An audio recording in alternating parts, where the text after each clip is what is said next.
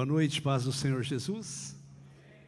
É, eu vou pedir para você se colocar de pé para lermos o texto, mas eu quero deixar registrado quão presenteado eu me sinto de estar com vocês hoje. 50 anos de vida a igreja de vocês completa nesse mês. É uma honra para mim estar aqui podendo ministrar a palavra de Deus para vocês. O meu desejo é que essa palavra venha de encontro ao seu coração e que seja o Senhor falando com você. Que Deus abençoe a sua igreja, abençoe esse ministério e o faça prosperar mais e mais em nome de Jesus. Amém? Preparados para a palavra? O que é que você vai fazer se Deus falar com você? Essa é a pergunta. Nós não temos dúvida de que Deus vai falar, porque Ele sempre fala. E Ele sempre fala, não tem a ver com o pregador, tem a ver com Ele falar para o ouvido e o coração dos filhos dele. É o maior interessado. A grande pergunta é o que vamos fazer com o que Deus vai falar. Abra sua Bíblia comigo, por favor, na primeira carta de Paulo aos Coríntios, o capítulo 2, o versículo 1 em diante, e depois você fica com a sua Bíblia aberta, pois desse texto nós vamos meditar. Que haja profecia no nosso meio hoje, que os segredos dos corações sejam revelados. Primeira carta de Paulo aos Coríntios, capítulo 2, versículo 1 em diante. Você encontrou? Diz assim a palavra de Deus: Eu, irmãos, quando fui ter convosco, anunciando-vos o testemunho de Deus, não o fiz com contestação de linguagem ou de sabedoria. Porque decidi nada saber entre vós, senão a Jesus Cristo, e este crucificado. E fui em fraqueza, temor e grande temor que estive entre vós. A minha palavra e a minha pregação não consistiram em linguagem persuasiva de sabedoria, mas em demonstração do Espírito e de poder, para que a vossa fé não se apoiasse em sabedoria humana, e sim no poder de Deus. Entretanto, expomos sabedoria entre os experimentados, não, porém, sabedoria desse século, nem a dos poderosos desta época, que se reduzem a nada. Mas falamos a sabedoria de Deus em mistério, outrora oculta, a qual Deus preordenou desde a eternidade para a nossa glória. Sabedoria essa que nenhum dos poderosos desse século conheceu, porque se tivessem conhecido, jamais teriam crucificado o Senhor da glória. Mas como está escrito, nem olhos viram, nem ouvidos ouviram, nem jamais penetrou no coração humano o que Deus tem preparado para aqueles que o amam mas Deus nos revelou pelo Espírito, porque o Espírito a todas as coisas prescruta, até mesmo as profundezas de Deus. Porque quantos homens sabem as coisas do homem, senão o seu próprio Espírito que nele está? Assim também as coisas de Deus, ninguém as conhece, senão o Espírito de Deus. Versículo 4: A minha palavra e a minha pregação não consistiram em linguagem persuasiva de sabedoria, nem nas demonstrações, mas na demonstração do Espírito e de poder, para que a vossa fé não se apoiasse em sabedoria humana, mas no poder de Deus. Pode pôr a mão assim no seu coração? Se você quiser, feche os seus olhos. Nós vamos orar. Precioso Deus, fala comigo, Senhor. Que a Sua palavra venha de encontro ao meu coração, à minha história, à minha trajetória, e eu possa ver o filme da minha vida enquanto a minha, meu coração ouve a Sua palavra. Queremos responder bem ao final dessa palavra, em nome de Jesus, amém. Podem sentar. Se puder baixar só um pouquinho o meu retorno, eu agradeço. O tema dessa mensagem é: quem imaginaria? Eu não. Consegue falar isso para a pessoa do seu lado? Quem imaginaria? Eu não. Vamos lá? Quem imaginaria? Eu não. A melhor leitura para esse versículo que nós vimos aqui, o que os olhos viram, o que os ouvidos ouviram, nem jamais penetrou no coração humano, é o que Deus tem preparado para aqueles que o amam. A melhor leitura desse versículo é, sem dúvida, dizer que as coisas maravilhosas de Deus são dadas aos homens, normalmente, pelos caminhos que o homem não espera. As coisas maravilhosas de Deus são dadas aos homens, normalmente, pelos caminhos que o homem não espera. O Paulo está escrevendo que quando ele foi até Corinto, Grécia, povo tido como povo da sabedoria, e é por isso que ele fala de sabedoria aos coríntios, ele vai com uma contra-expectativa das pessoas. Os gregos querem sabedoria. O Evangelho de Lucas foi escrito para os gregos. O texto do Evangelho diz que houve uma época em que Jesus estava na terra e os gregos foram até ele e foram para que ele pudesse ser levado para a Grécia nos seus dias. Um dos apóstolos é abordado e fala: Nós queremos ver o seu mestre. Então Jesus recebe esse discípulo e diz: Olha, os gregos querem falar com o Senhor. Era o máximo que a Grécia podia experimentar. A verdadeira sabedoria encarnada. E para ele Jesus disse: se o grão de trigo cair na terra não morrer, fica só. Mas se morrer, vai dar muito fruto. Não vou para a Grécia, não vou falar de sabedoria do céu com gente, porque a sabedoria do céu é uma coisa diferente da sabedoria dos homens. E Paulo está dizendo que quando ele pregou para os gregos, ele pregou sabedoria, mas não a sabedoria dessa terra, nem a sabedoria dos poderosos dessa terra, mas uma sabedoria de Deus. A minha palavra para vocês não consiste em sabedoria humana, versículo 4, mas em demonstração do Espírito e poder. Por quê? Para que a sua fé não se apoie em sabedoria humana. Nós precisamos de apoio por vezes na nossa vida. Apoio é algo importante, é algo importante quando você começa a vida, porque crianças, quando começam a vida, precisam de apoio para os primeiros passos. Apoio é importante nos momentos decisivos da nossa vida a gestação, o parto, a crise, a enfermidade. E apoio vai ser importante no final da nossa vida, quando as forças se vão. Hoje eu ando com a minha mãe, 84 anos. Ela já foi uma mulher forte, que segurava na minha mão e andava pela cidade de Campinas. Valente, lutadora. Mas os anos chegaram e os músculos se vão. E eu levo ela duas vezes por semana ao Pilates. E quando ela vai subir a calçada, desce do carro, ela se apoia nos meus braços. Eu fui aquele menino que se apoiou nos braços dela. Hoje ela se apoia nos meus braços para subir o degrau de uma sarjeta. E ela vai devagar, porque ela precisa de apoio. Apoio é algo importante. Apoio é algo importante para todas as fases da vida. Mas Paulo está dizendo que você não pode apoiar em qualquer coisa. Numa das guerras de Israel, Deus manda um profeta e dá uma bronca no rei, porque em vez de esperar em Deus, ele foi fazer acordo com outras nações.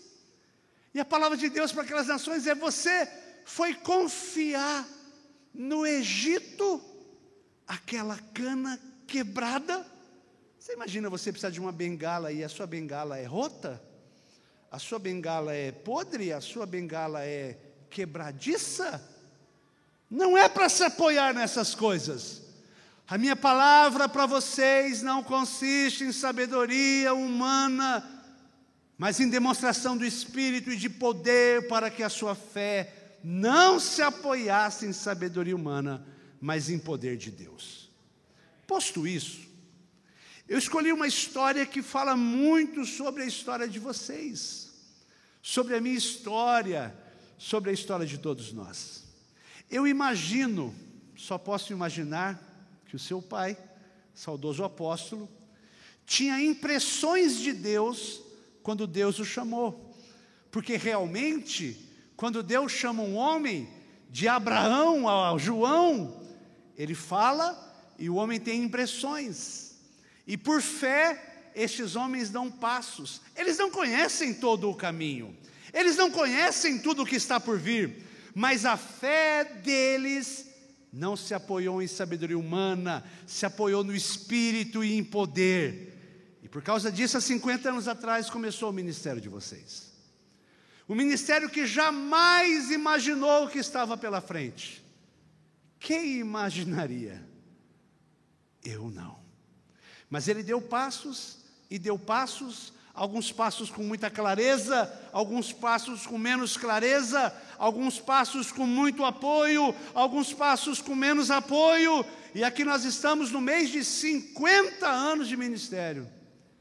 Quem imaginaria?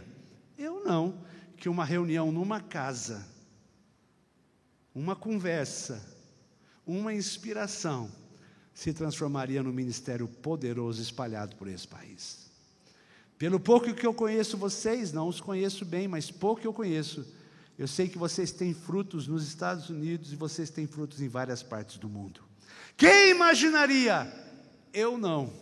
Mas eu escolhi a história de um outro homem que vale a pena a gente pensar.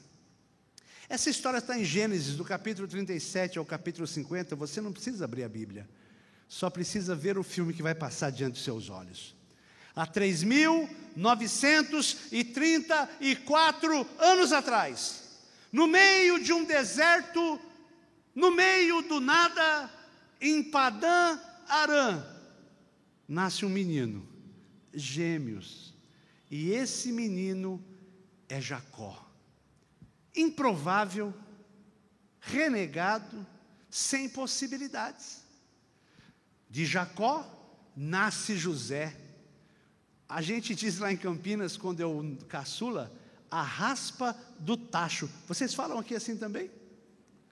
Quem imaginaria há 3.934 anos atrás, num deserto qualquer, um menino sem possibilidades ia nascer de uma família que já tinha três esposas, concubina e mulheres e filhos e criança correndo, e que aquele menorzinho era de fato um plano de Deus para essa terra.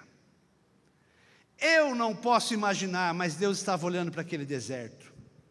Quem imaginaria, eu não, que os sonhos de um menino adolescente eram de fato os sonhos de Deus. E ele sonha que o céu, com sol e lua se curvam, ele sonha que feixes se curvam, ele conta para os seus irmãos, e ele é rejeitado.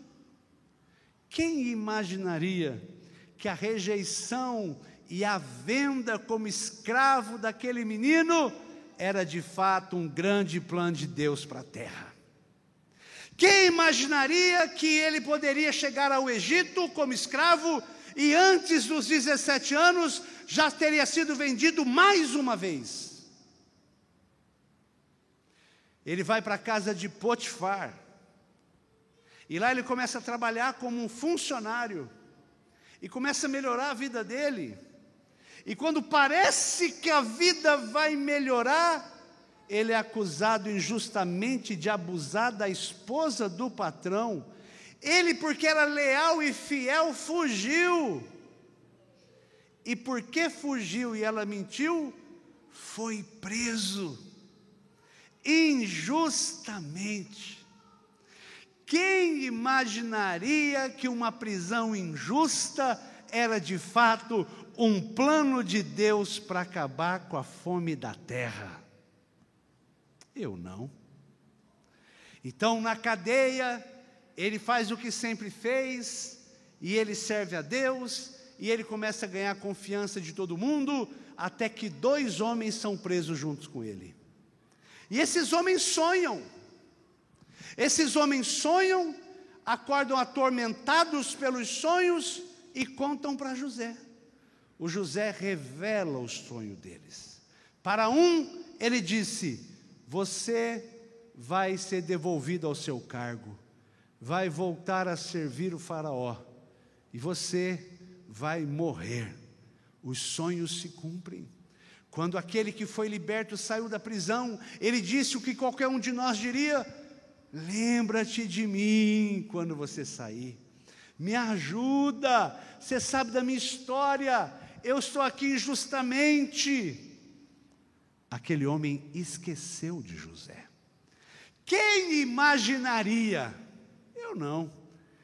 Que você vai ajudar uma pessoa, vai abençoar a vida dela, e ela vai se esquecer de você, e na verdade essa é uma grande bênção de Deus na sua vida. Por que, que esse esquecimento foi uma bênção e essa prisão foi uma bênção? Porque no coração de Deus, Deus via José lá no trono. Só que eu e você nunca escolheríamos o caminho de Deus. Se qualquer um de nós fôssemos consultados, como é que você levaria esse menino para o trono? O seu plano ia ser mais ou menos assim: José ia fazer uma boa faculdade em Israel, uma pós-graduação no Egito, no Cairo, e no dia da formatura ia ter um coquetel, e o José ia ser o aluno número um do Cairo na pós, e quando ele fosse pegar um lanchinho na, na formatura, o faraó ia pegar também um lanchinho. E eles iam conversar ali tomando um suco, dizendo: Rapaz, parabéns, você foi o primeiro aluno da faculdade. Trabalha com o quê? Especialista no quê? E José dizia: Eu sou especialista em fome mundial. E aí ele ia ser contratado. Esse é o seu plano, esse é o meu plano. Mas nem olhos viram, nem ouvidos ouviram, nem jamais penetrou no coração humano o que Deus tem preparado para aqueles que o amam.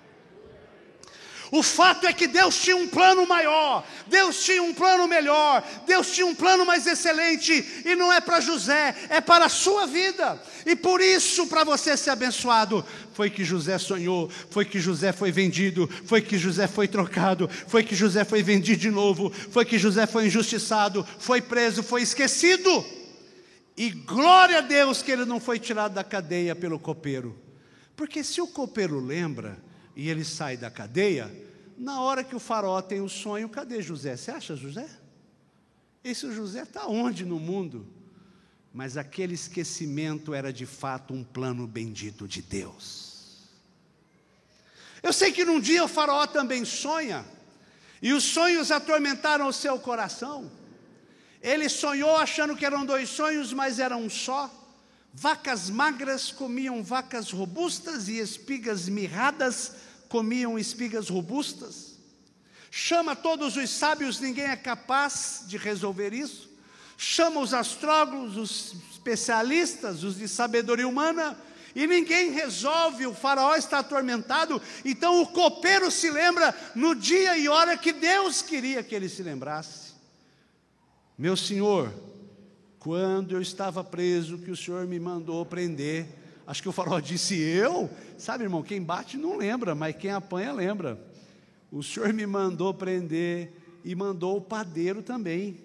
Olha o farol deve ter dito assim: e cadê esse moço que eu nunca mais vi? O Senhor mandou matar ele.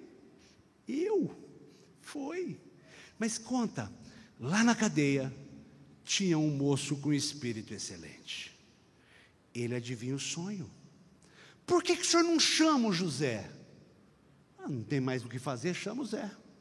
A Bíblia diz que acordou, fez a barba, lavou o rosto, pôs uma roupa. Olha que lindo!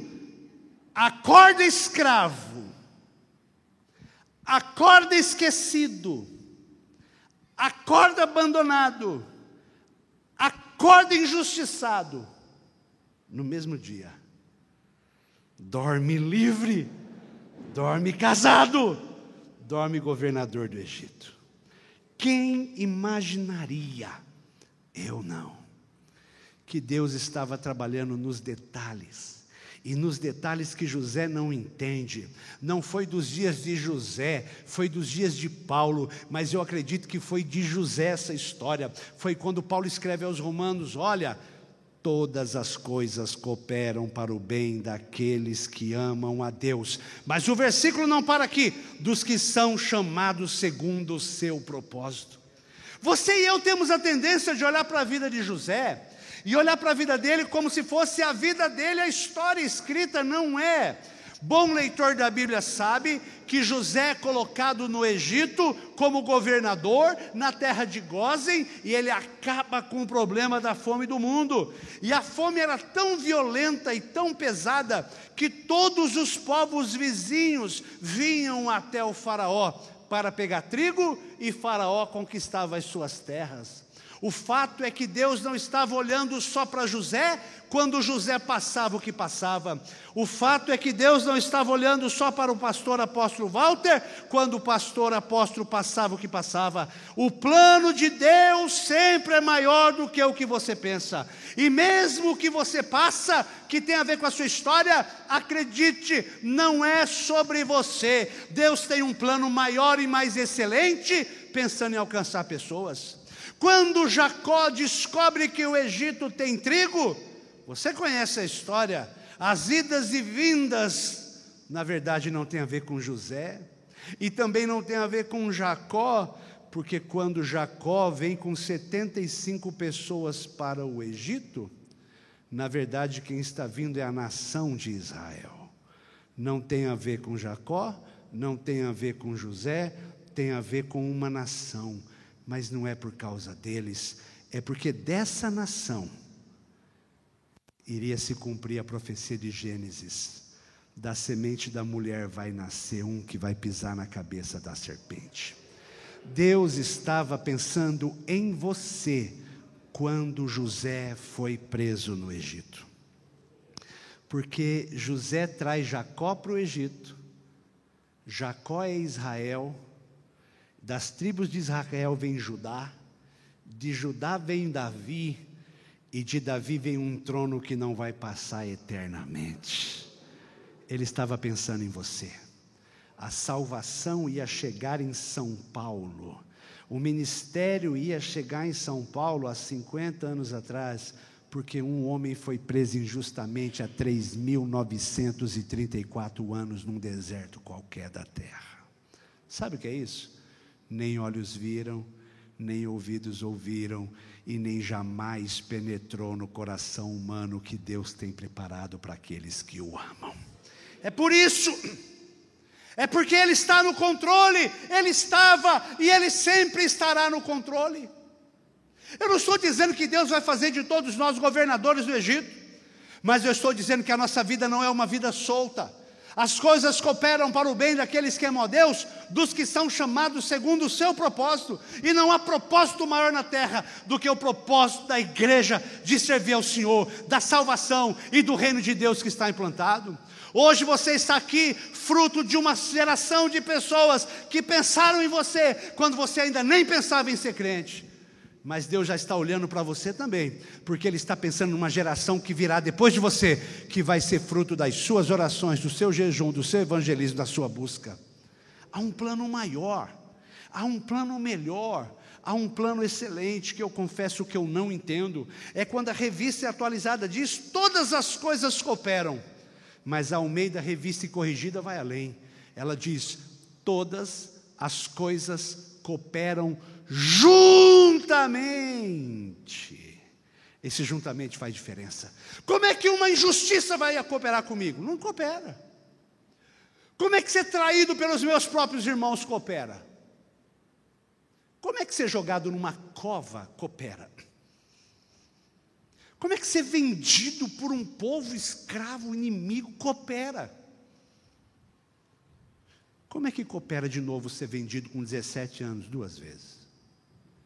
Como é que coopera a mentira me pôr na cadeia? Eu não fiz nada com a moça, pelo contrário, eu fui honesto. Como é que coopera ser esquecido? Não coopera isoladamente, mas juntamente. Havia uma mão poderosa invisível na vida de José. E essa mesma mão poderosa invisível está atrás da sua história. Você não entende o porquê, e eu não acho que você vai conseguir entender o porquê, e Deus não tem que te dar relatório das ações dele. Mas se você entender que a palavra de Deus não passa eternamente, você vai descobrir depois que as coisas que acontecem na sua vida não são por acaso. Ele está trabalhando, ele está presente. Eu me lembro que Deus falava comigo quando eu ainda era dono do bar. Fui dono do bar. Vendi muita pinga. Deus que me livre. Aí eu botava música lá para o povo. As músicas falavam comigo. Eu falei, estou doido. Você lembra de uma assim? Dois rastros na areia. Aí a vida fica difícil. E o cantor diz: na hora de angústia e de dor, só tinha um rastro. O Senhor me abandonou. E a música diz: naquele momento, o rastro era meu, eu carregava você. Talvez você não entenda, mas existe um plano especial de Deus para esta igreja. Existe um plano especial de Deus. Eu e você somos muito focados no que estamos vendo hoje. Ei, antes de nós nascermos, o Senhor já reinava, e quando nós passarmos dessa vida, o Senhor reinará eternamente, de geração em geração. A minha história é só uma nuvenzinha, é só uma plantinha, é só um tracinho, é só uma coisinha que vai passar. Antes de nós, Ele reina, durante a nossa vida, Ele reina, e no futuro reinará para sempre. Todas as coisas. Quando eu entendo, Ele está no controle. Quando eu não entendo, Ele está no controle. Quando eu gosto, Ele está no controle. Quando eu não gosto, Ele está no controle. E todas as coisas cooperam juntamente para aqueles que amam a Deus. Para quem é isso? As pessoas às vezes leem um versículo, mas parece que leem outro. O texto que Paulo está citando, em Coríntios 2,9, é Isaías. E eu tive o cuidado de olhar o que foi que Isaías disse.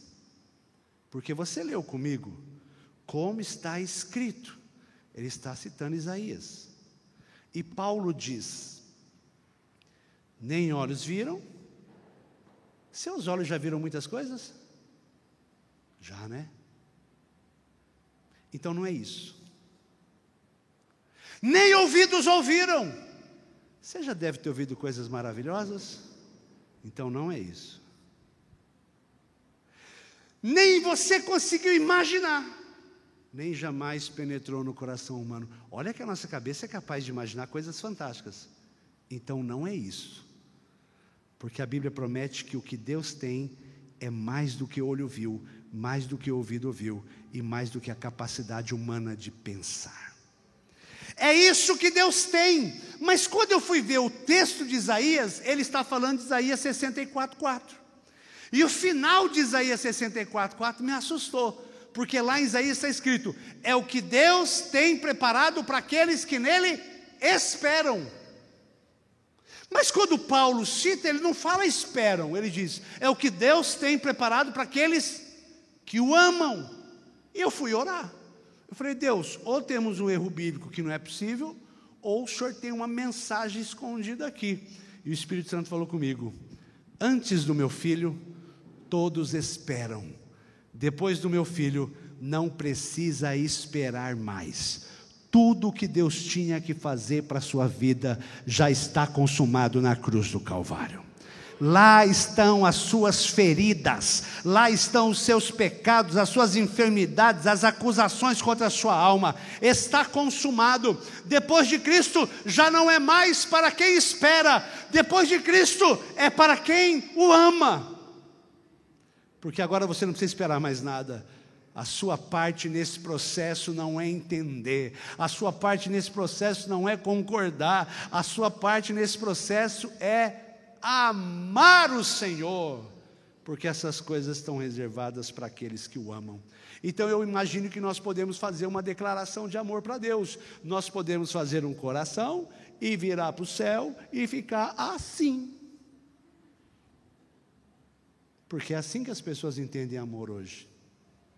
E eu fico um pouco assustado com o negócio de eu amo, porque a mesma pessoa que diz eu amo a Deus, usa a mesma palavra para dizer eu amo a minha esposa, o meu marido, eu amo o meu cachorro e eu amo batata frita. É tudo amo. Será que para Deus vai valer um amo de coração?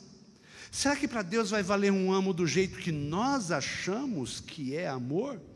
Eu imagino que um grande cantor vai demonstrar o amor com a sua música, um grande instrumentista com os seus instrumentos, um grande pintor com as suas telas.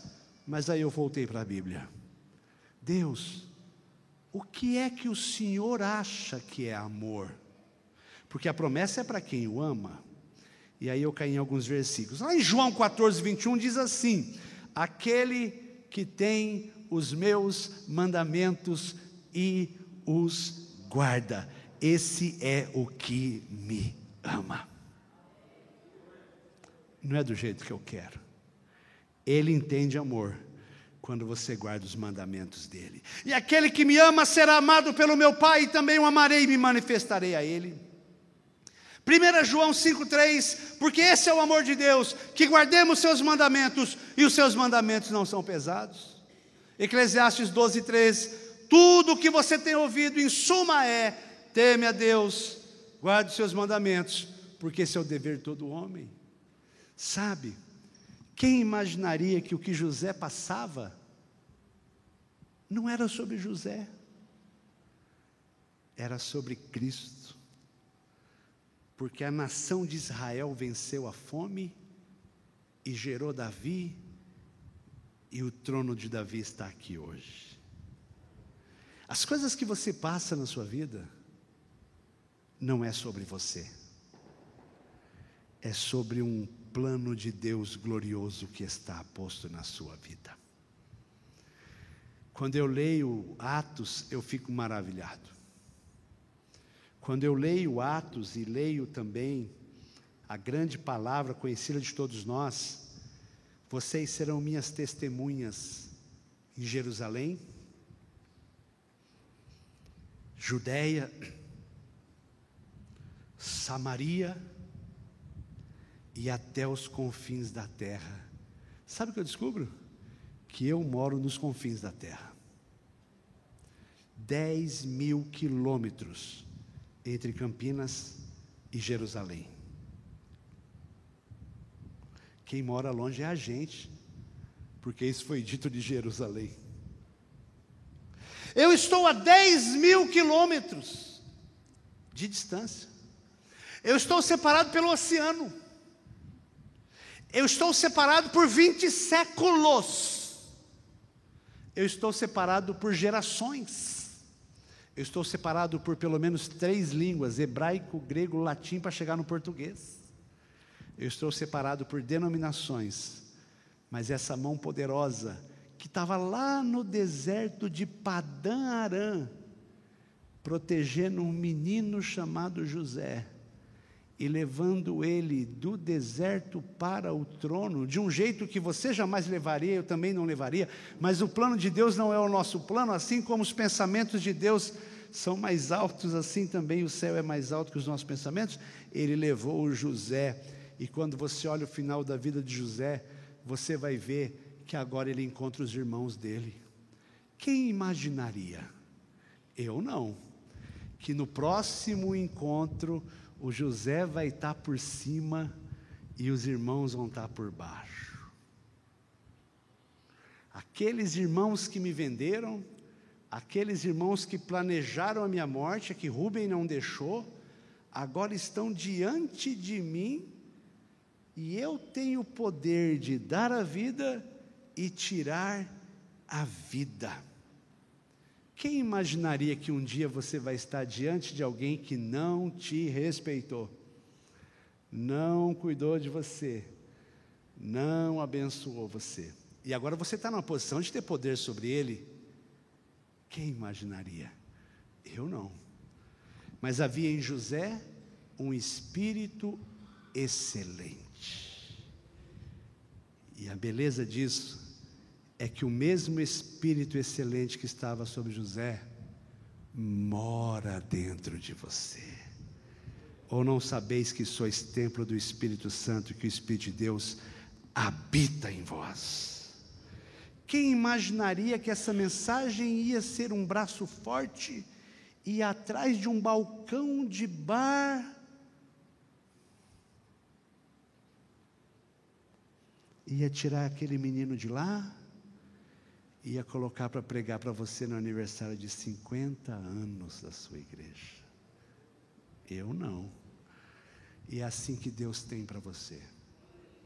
Nem olhos viram, nem ouvidos ouviram, nem jamais penetrou no coração humano o que Deus tem para aqueles que o amam. E o jeito de amar Deus é cumprindo seus mandamentos e você não está aqui por acaso. Quero orar por você. Pode ficar de pé.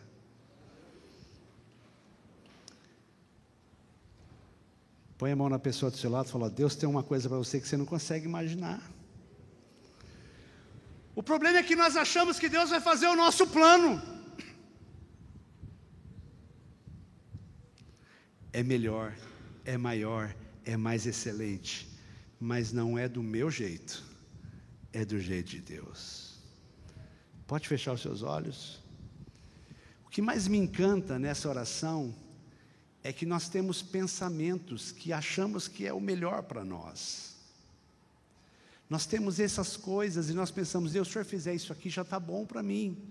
Mas a promessa é assustadora, porque nenhum homem foi capaz de pensar nessas coisas. Então, o que Deus tem vai além dos seus pensamentos. E eu quero orar por você que chegou aqui não entendendo algumas partes da sua vida, que chegou aqui fazendo perguntas. Eu me lembro de Jó fazendo perguntas para Deus, e fez uma, e fez outra, e fez outra. Daqui a pouco o livro de Jó revela 63 perguntas que Deus fez para Jó. Jó não conseguiu responder nenhuma. Você tem perguntas para Deus? Fique de olhos fechados. Então eu vou fazer algumas para você. Onde você estava quando eu lancei os fundamentos da terra? Onde você estava quando eu coloquei limite no mar? Quem me aconselhou? Sabe, filho, sabe, filha, você e eu precisamos confiar. Não naquela cana quebrada, mas confiar num Deus Todo-Poderoso ele não desampara. O céu abaixou agora há pouco quando nós cantamos Tu és fiel. Nada foi por acaso, nada foi combinado, mas você precisava ser lembrado que Ele é fiel. Nem olhos ouviram, nem ouvidos ouviram, e nem jamais penetrou no coração humano o que Deus tem preparado para aqueles que o amam. Se essa palavra é para você, eu quero orar por você. Por favor, aí no seu lugar, coloque a mão no seu coração. Mas é mais do que receber uma oração. É mais do que receber uma oração. É você entender que agora você precisa esperar. Aquietai-vos e sabei que eu sou Deus. Sou exaltado na terra, sou exaltado entre as nações. O Senhor dos Exércitos está conosco. O Deus de Jacó é o nosso refúgio, a nossa fortaleza. Essa noite Deus te trouxe aqui para você voltar a confiar, esperar e acreditar. Mas, pastor, o mundo está ruindo lá fora. Está tudo balançando. Mas Deus continua sentado no alto e sublime trono de onde Ele reina todas as coisas. O Senhor não é pego de surpresa, o Senhor não é surpreendido, o Senhor nunca perdeu uma batalha. e não vai perder a batalha da sua vida. Deixa eu orar por você. Pai querido, Pai celestial, nós estamos na Sua presença, estamos na Sua casa. O mais otimista dos homens jamais imaginaria que depois de 50 anos a igreja estaria como está.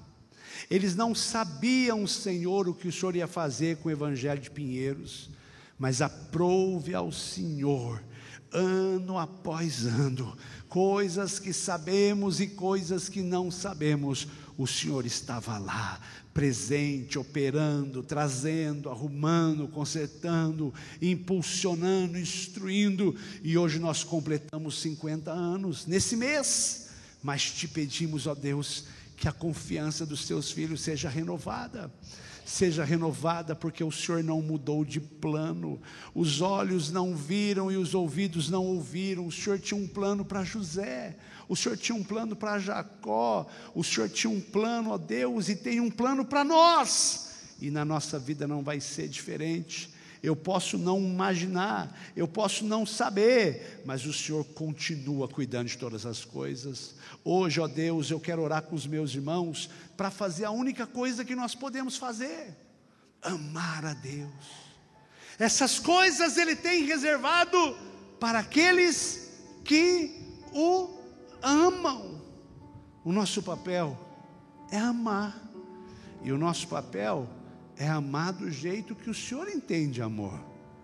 Aquele que tem os meus mandamentos e os guarda, esse é o que me ama. E se alguém me amar, também será amado do meu Pai. Eu o amarei e me manifestarei a Ele. Hoje nós estamos fazendo um pacto novo, 50 anos.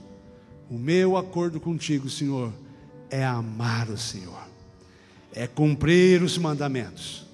Amarás, pois, o Senhor, teu Deus, com toda a tua força, toda a tua alma, todo o teu entendimento. Senhor, nós queremos fazer esse elo de amor, esse pacto de amor e deixar as outras coisas nas tuas mãos. Louvado seja o Senhor. Amém.